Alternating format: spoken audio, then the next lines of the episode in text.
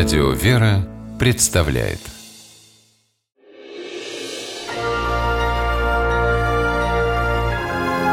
Герои моего времени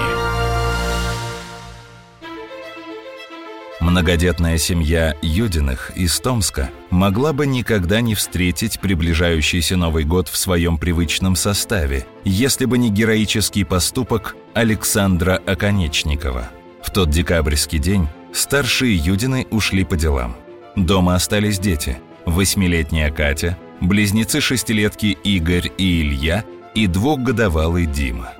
Внезапно заискрилась старая проводка. Квартира вспыхнула в одну минуту.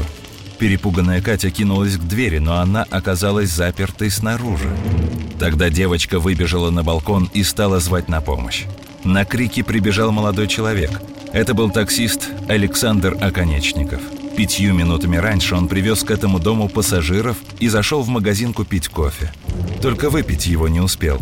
Услышал отчаянные крики о помощи и побежал на голос. На балконе второго этажа плакала девочка. Из окон квартиры валил дым.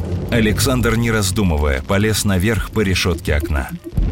Машинально вот на эту решетку залез, схватился, окно открыто было, я рукой схватился там снутри за подоконник. Ну, как бы она мне подавала, ребятишек я вот так по себе спускал, то есть люди снизу принимали. Больше всего в этой ситуации Александра потрясло мужество Кати. Когда таксист добрался до балкона горящей квартиры и протянул девочке руку, малышка отказалась спасаться.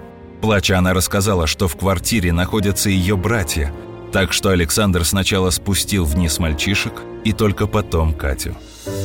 Вскоре весь Томск стал называть Александра героем. Но тот возражал, для него настоящей героиней стала Катя – а о себе молодой человек говорит скромно.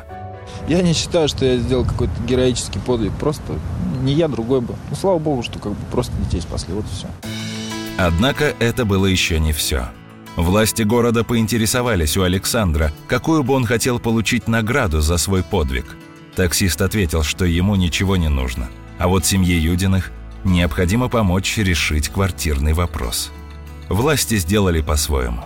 Юдины получили ключи от трехкомнатной квартиры, а храбрая Катя – компьютер в придачу. Александру же подарили новую однокомнатную квартиру, часы с гравировкой от губернатора и автомобиль. Собственному жилью Александр обрадовался особенно. У него подрастает сын, а жила семья Конечниковых у тещи – Финал этой истории совсем уж фантастический. Когда в Томск приехал Владимир Путин, он захотел лично пожать руку Александру и подарил герою домашний кинотеатр.